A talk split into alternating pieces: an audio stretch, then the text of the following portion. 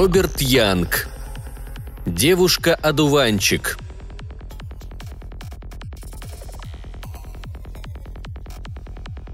Увидев на холме девушку, Марк вспомнил стихотворение Эдны Сент-Винсент Милли. Оно пришло ему в голову, наверное, потому что девушка стояла на солнце, и ветер трепал ее волосы, золотистые, как цветок одуванчика. А может быть и потому, что старомодное белое платье обвилось вокруг ее стройных ног. Во всяком случае, Марк был уверен, что она непонятным образом перенеслась из прошлого в настоящее – Первое впечатление оказалось ошибочным. Как потом выяснилось, она явилась не из прошлого, а из будущего. Он вскарабкался на холм и, тяжело дыша, остановился позади нее. Она еще не видела его, и он думал, как заговорить с ней, не испугав. Пытаясь придумать что-нибудь, он достал трубку, набил ее и разжег, прикрывая от ветра ладонями. Подняв голову, он увидел, что девушка уже стоит к нему лицом и с любопытством разглядывает его – Марк медленно подошел к ней, остро чувствуя близость неба и наслаждаясь дующим в лицо ветром. Он подумал, что ему следует почаще совершать прогулки. До холма он шел лесом, а теперь лес, уже тронутый кое-где огненными красками осени, раскинулся далеко внизу, а за лесом виднелось маленькое озеро со стандартным домиком на берегу и мостками для ловли рыбы. Когда жену Марка неожиданно вызвали в суд – она была присяжным заседателем. Ему пришлось проводить оставшиеся две недели летнего отпуска в одиночестве. Днем он ловил рыбу с мостков, а прохладными вечерами читал, сидя у большого камина в гостиной. Через два дня размеренное существование ему приелось. Он отправился побродить по лесу, вышел к холму, поднялся на него и увидел девушку – Подойдя поближе, он увидел, что глаза у нее голубые, голубые как небо, на фоне которого вырисовывался ее силуэт. Лицо у нее было юное, нежное, прелестное. Он с трудом подавил желание протянуть руку и погладить девушку по щеке, обласканной ветром. Он почувствовал, как дрожат кончики пальцев. «Да ведь мне 44, а ей едва ли больше 20», — подумал он. «О, Господи, что на меня нашло?» «Любуетесь видом?» спросил он громко. «О да», — сказала она, повернулась и восторженно всплеснула руками. «Это же просто чудесно!» Марк посмотрел в ту же сторону. «Да», — сказал он. «Да». Внизу, у подножия холма, снова начинался лес. Теплые сентябрьские краски его захлестнули всю долину, стиснули деревушку, видневшуюся невдалеке, и сошли на нет у самой границы городских предместий а вдали таял в дымке зубчатый силуэт Коуф-Сити, похожий на расползшийся средневековый замок. В дымке он казался каким-то совсем невещественным, сказочным. «Вы тоже из города?» – спросил он. «Пожалуй», – ответила она и улыбнулась. «Я из того Коуф-Сити, который старше этого на 240 лет». По улыбке девушки он понял, что она и не надеется убедить его – но что в глубине души ей было бы приятно, если бы он притворился, будто верит ее словам. Он тоже улыбнулся. «То есть из города 2201 года нашей эры?» – сказал он. «Должно быть, город к тому времени неимоверно вырос». «Да, вырос», – сказала она. «Теперь это часть гигантского города, который доходит до этого самого места». Она показала на опушку леса у подножия холма – 2040-я улица проходит прямо через ту кленовую рощицу», — продолжала девушка. «Видите вон те белые акации?» «Да», — сказал он. «Вижу». «Там теперь новая площадь, и на ней такой большой магазин самообслуживания, что его за полдня еле обойдешь.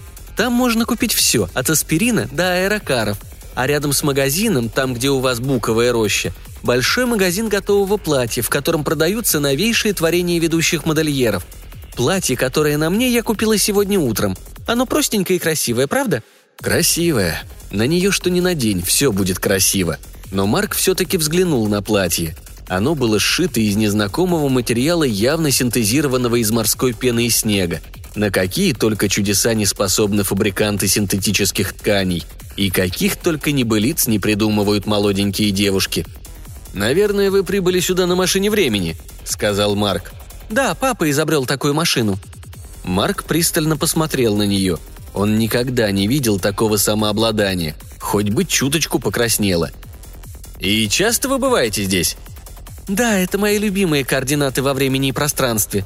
Порой я стою здесь часами, смотрю и насмотреться не могу. Позавчера я увидела кролика, вчера оленя, а сегодня вас».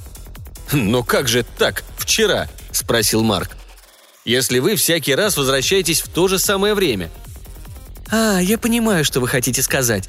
Дело в том, что течение времени действует на машину, как и на все другое, и чтобы вернуться в те же самые координаты, нужно переводить машину назад каждые 24 часа. Но я этого никогда не делаю, потому что мне больше нравится возвращаться в разные дни. Ваш папа когда-нибудь бывал здесь с вами?» Высоко над головой лениво проплывал гусиный клин, и девушка некоторое время следила за ним. «Папа болен», — сказала она наконец. «А ему бы так хотелось побывать здесь. Но я рассказываю ему обо всем, что вижу», — поспешно добавила она. «А это почти то же самое, будто он сам бывает тут, правда?» Во взгляде ее сквозило такое желание услышать подтверждение, что это тронуло его до глубины души. «Разумеется», — сказал он, а потом добавил. «Как замечательно должно быть иметь машину времени». Она кивнула с серьезным видом. «Щедрый дар людям, которые любят природу. В 23 веке таких красивых лугов осталось совсем немного». Он улыбнулся. «Не так уж много их и в 20 веке. Я бы сказал, что этот уголок своего рода уникум. Надо почаще приходить сюда». «Вы живете неподалеку?» – спросила девушка. «Я живу в домике милях в трех отсюда. Считается, что я в отпуске, но получается что-то не то. Жена исполняет свои обязанности присяжного заседателя в суде и потому не могла поехать со мной. Откладывать отпуск было уже поздно, вот и приходится мне быть чем-то вроде Таро по неволе.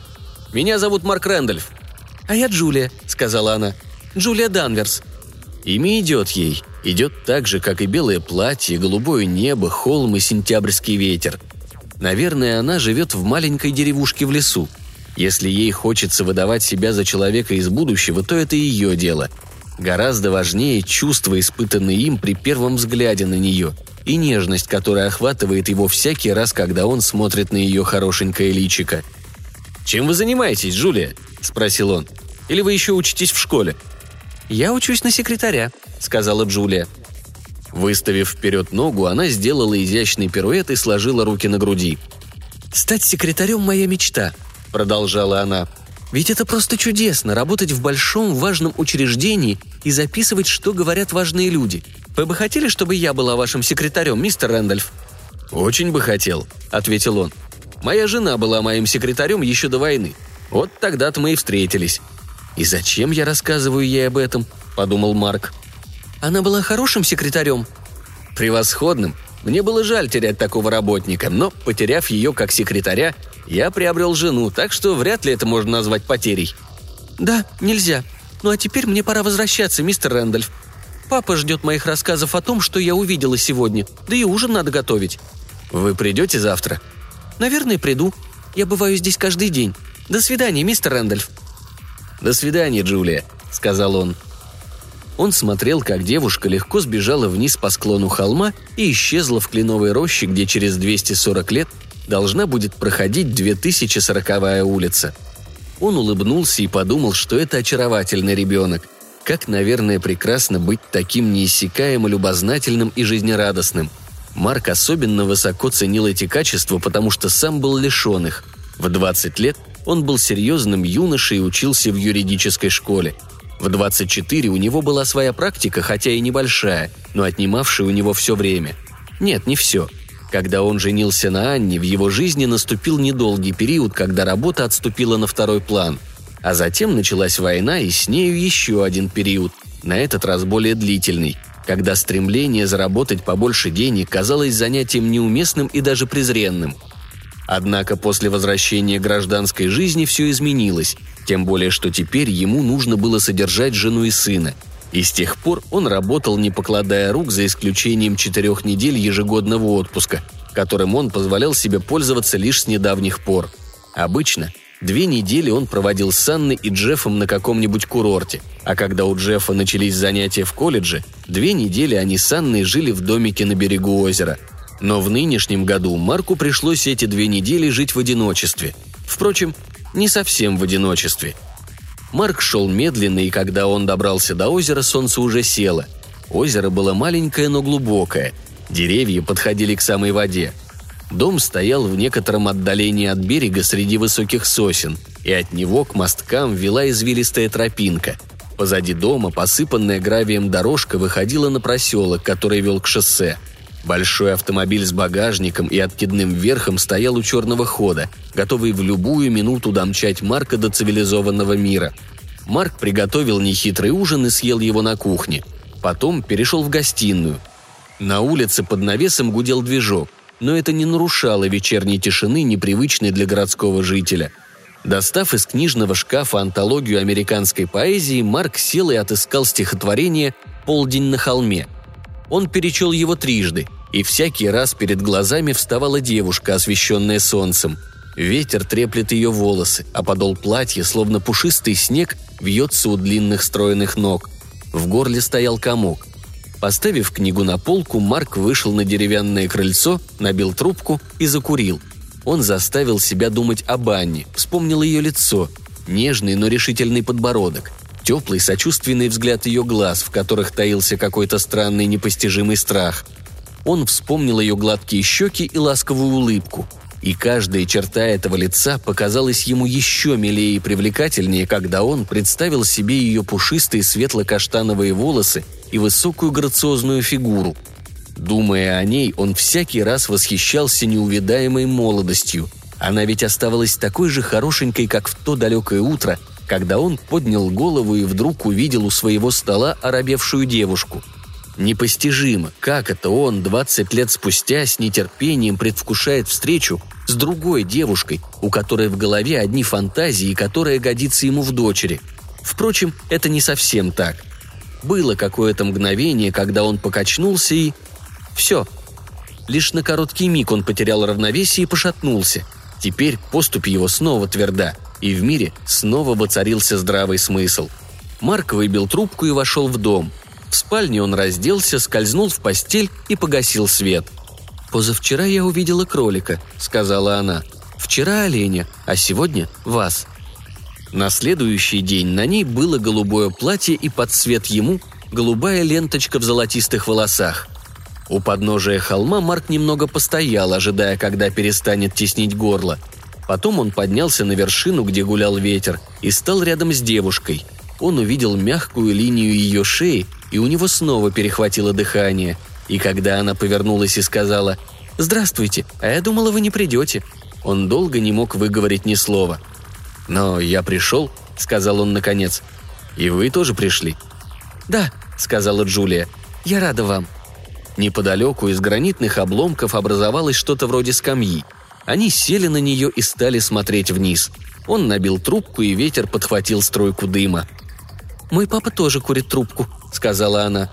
«И когда разжигает ее, тоже прикрывает ладонями, даже если ветра нет. У вас много одинаковых привычек». «Расскажите мне о своем отце», — сказал Марк. «И о себе тоже», и она рассказала ему, что ей 21 год, что ее отец физик, был на правительственной службе, а теперь пенсионер, что они живут в маленькой квартире на 2040 улице, и она ведет хозяйство уже 4 года, с тех самых пор, как умерла мама. Потом он рассказал ей о себе, Анне и Джеффе, о намерении сделать когда-нибудь Джеффа своим компаньоном, о непонятном страхе Анны перед фотоаппаратами, о том, как она отказалась сниматься даже в день их свадьбы – о великолепном туристском походе, который они совершили втроем прошлым летом. Когда он замолчал, она сказала, «Какая у вас чудесная семья! Как должно быть прекрасно жить в 1961 году!» Имея в своем распоряжении машину времени, вы всегда можете перебраться к нам. Это не так-то легко, не говоря уже о том, что мне и в голову не придет покинуть папу. Приходится принимать в расчеты полицию времени – Видите ли, путешествовать по времени разрешается только членам правительственных исторических экспедиций, а для простых людей это недоступно. Вам кажется, это сходит с рук. Только потому, что мой папа изобрел собственную машину, и полиция времени ничего не знает о ней. Значит, вы сейчас нарушаете закон? Она кивнула.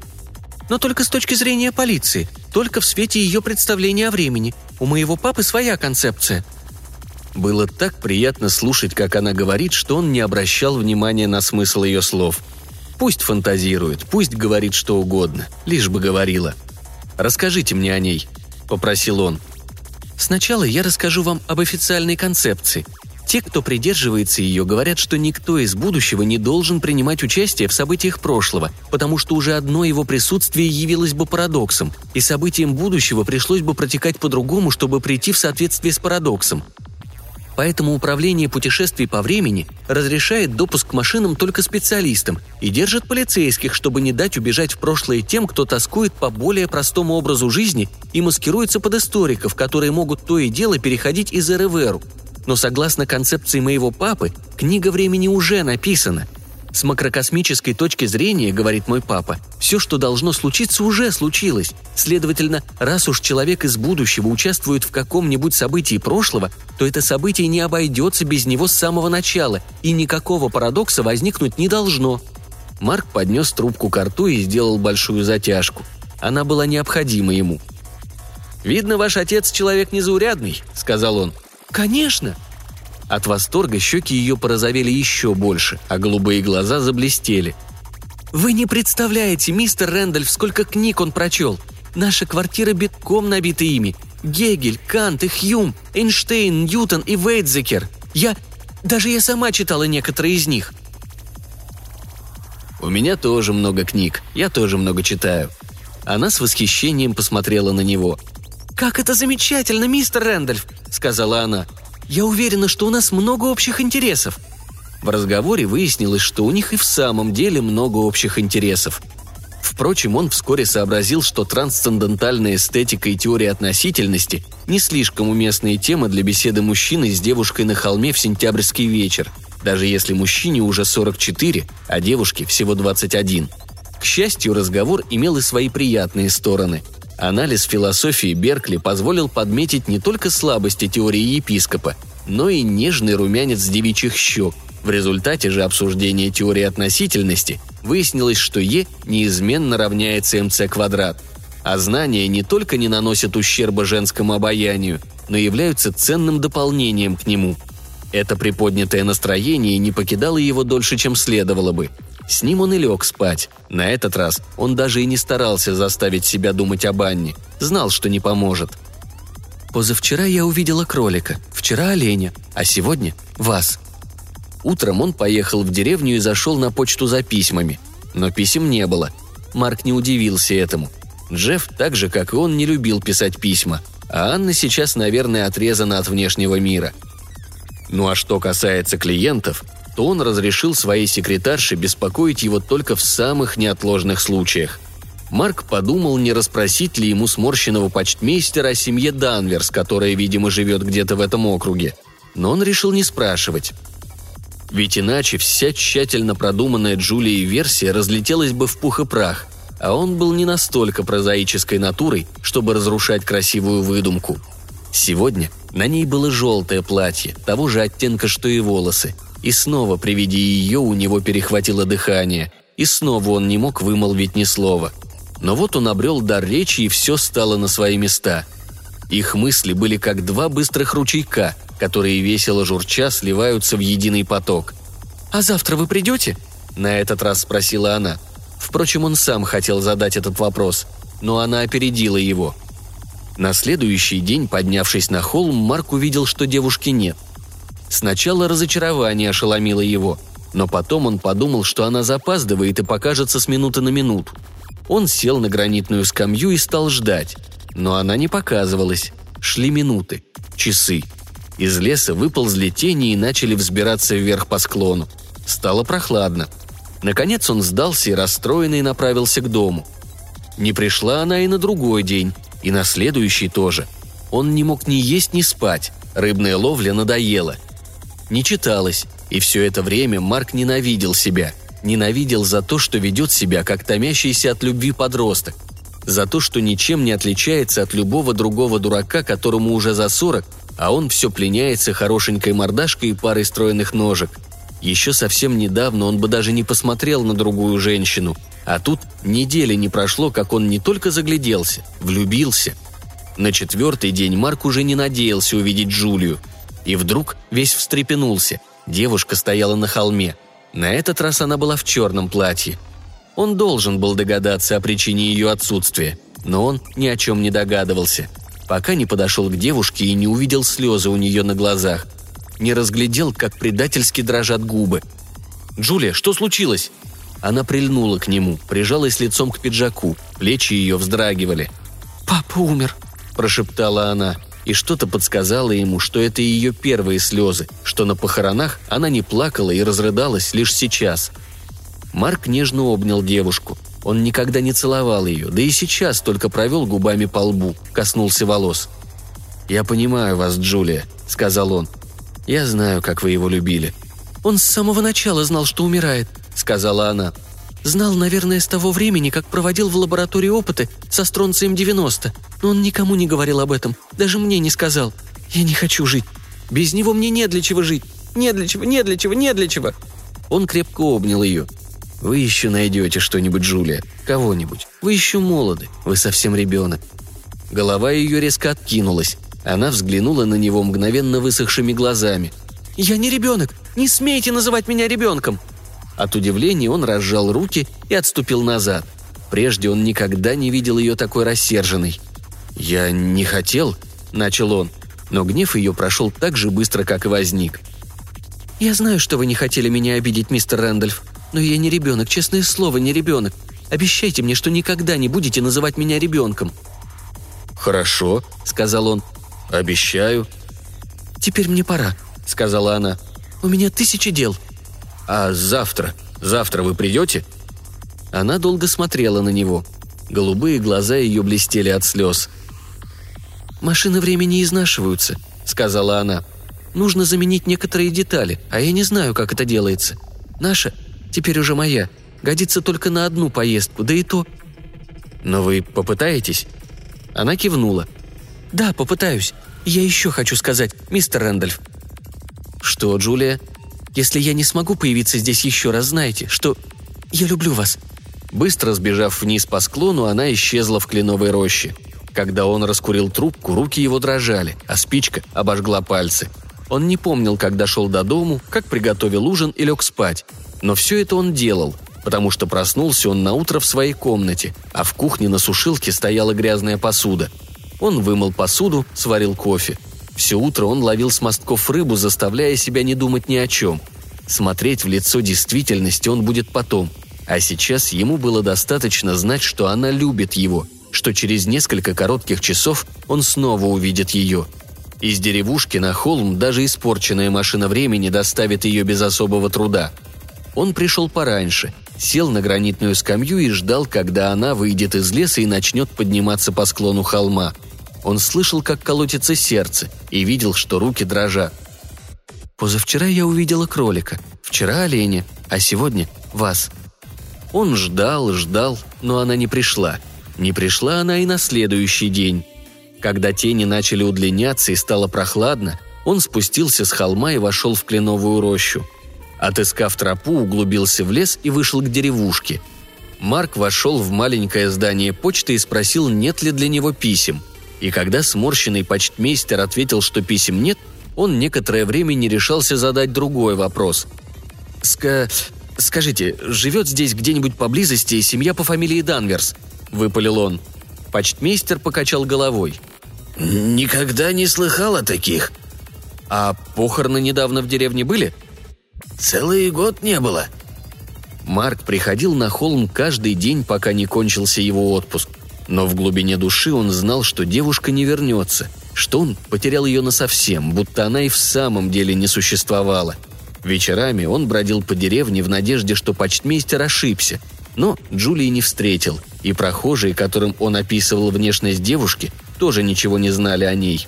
В начале октября он вернулся в город – Дома он старался вести себя так, будто в их отношениях с Анной ничего не изменилось.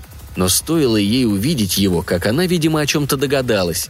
И хотя Анна ни о чем не спрашивала, с каждой неделей она становилась все молчаливее и задумчивей. Все реже ей удавалось прятать глаза и скрывать страх, который ставил его в тупик и прежде.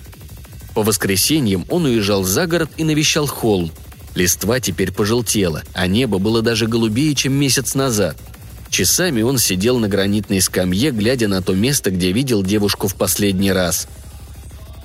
«Позавчера я увидела кролика, вчера оленя, а сегодня – вас». Как-то в середине ноября Анна уехала в город играть в бинго, и он остался в доме один. Просидев без дела два часа, Марк вспомнил о составных картинках-загадках, которые собирал прошлой зимой. Стараясь придумать себе какое-нибудь занятие, любое, лишь бы отвлечься от мысли о Джулии, он полез за картинками на чердак. Роясь в коробках, Марк нечаянно столкнул с полки чемодан. Тот упал и, стукнувшись об пол, раскрылся – Марк наклонился, чтобы поднять его и поставить на место. С этим самым чемоданом Анна пришла в небольшую квартирку, которую они сняли после женитьбы, и он вспомнил, что она всегда запирала его, и, смеясь, говорила Марку, что кое-что женщина должна держать в секрете даже от мужа. Замок заржавел и от удара открылся. Марк было защелкнул замок, как вдруг заметил торчащий из-под крышки край белого платья. В ткани было что-то знакомое – Марк видел точно такой же материал совсем недавно. Он вызывал воспоминания о морской пене и снеге. Марк поднял крышку и дрожащими руками достал платье. Да, оно было похоже на падающий снег. Потом, осторожно свернув, он положил его в чемодан и закрыл крышку, а сам чемодан поставил обратно на полку. «Позавчера я увидела кролика, вчера оленя, а сегодня – вас». По крыше барабанил дождь. Горло так сдавило, что на мгновение Марку показалось, вот-вот он разрыдается. Медленно спустился он по лестнице с чердака, а затем по витой лестнице со второго этажа в гостиную. Часы на камине показывали 14 минут 11 -го. Через несколько минут она выйдет на угол из автобуса и пойдет по улице к дому. Пойдет Анна, Джулия, а может быть Джулианна? Наверное, так ее и зовут – Люди неизменно сохраняют хотя бы часть прежнего имени, когда меняют фамилии. Скрываясь от полиции времени, она, наверное, не только переменила фамилию, но и приняла еще кое-какие меры. Неудивительно, что она никогда не хотела фотографироваться. А сколько страху она, должно быть, натерпелась в тот далекий день, когда вошла в его контору и робко спросила, нет ли места. Совсем одна в чужом мире, не зная, верна ли отцовская концепция времени – не зная, будет ли человек, полюбивший ее в 40 лет, испытывать к ней те же чувства, когда ему будет только 20. она все-таки вернулась, вернулась, как и обещала. 20 лет, с удивлением думал он, и все эти годы она знала, что в один прекрасный день я подымусь на холм и увижу ее, молодую и красивую, стоящую на солнце, и снова влюблюсь в нее. Она должна была знать, потому что это было ее прошлое и мое будущее – но почему она ничего не сказала мне? Почему не говорит теперь? И вдруг он понял. Ему стало трудно дышать. Надев передний плащ, он вышел на дождь. Он шел по дорожке сада, а дождь хлестал по лицу. И по щекам текли капли, дождевые капли и слезы. Как могла такая красавица, как Ан, как Джулия, бояться страсти – Разве не поняла она, что в его глазах она не может состариться, что для него она не постарела ни на один день с той минуты, как он оторвал взгляд от бумаг и увидел ее, робко стоявшую в маленькой комнатке, и тут же влюбился в нее. Разве не поняла она, почему девушка на холме показалась ему чужой? Он вышел на улицу. Он был почти у остановки, когда подъехал автобус, и из него вышла женщина в белом плаще. Горло сдавило так, что он совсем не мог дышать. Золотистые волосы теперь пожелтели, девичья прелесть исчезла, но ее нежное лицо оставалось милым и привлекательным, а длинные стройные ноги при тусклом свете уличных фонарей казались изящнее, чем при ярком сиянии сентябрьского солнца. Она пошла ему навстречу, и он увидел в ее глазах хорошо знакомый страх. Страх невыносимый теперь, когда он знал его причину. Лицо ее стало расплываться, и он, ничего не видя, устремился к ней – когда они встретились, глаза Марка снова стали видеть ясно, и, протянув руку, он дотронулся до ее мокрой от дождя щеки. Она все поняла, и страх из ее глаз исчез навсегда. Взявшись за руки, они пошли под дождем домой.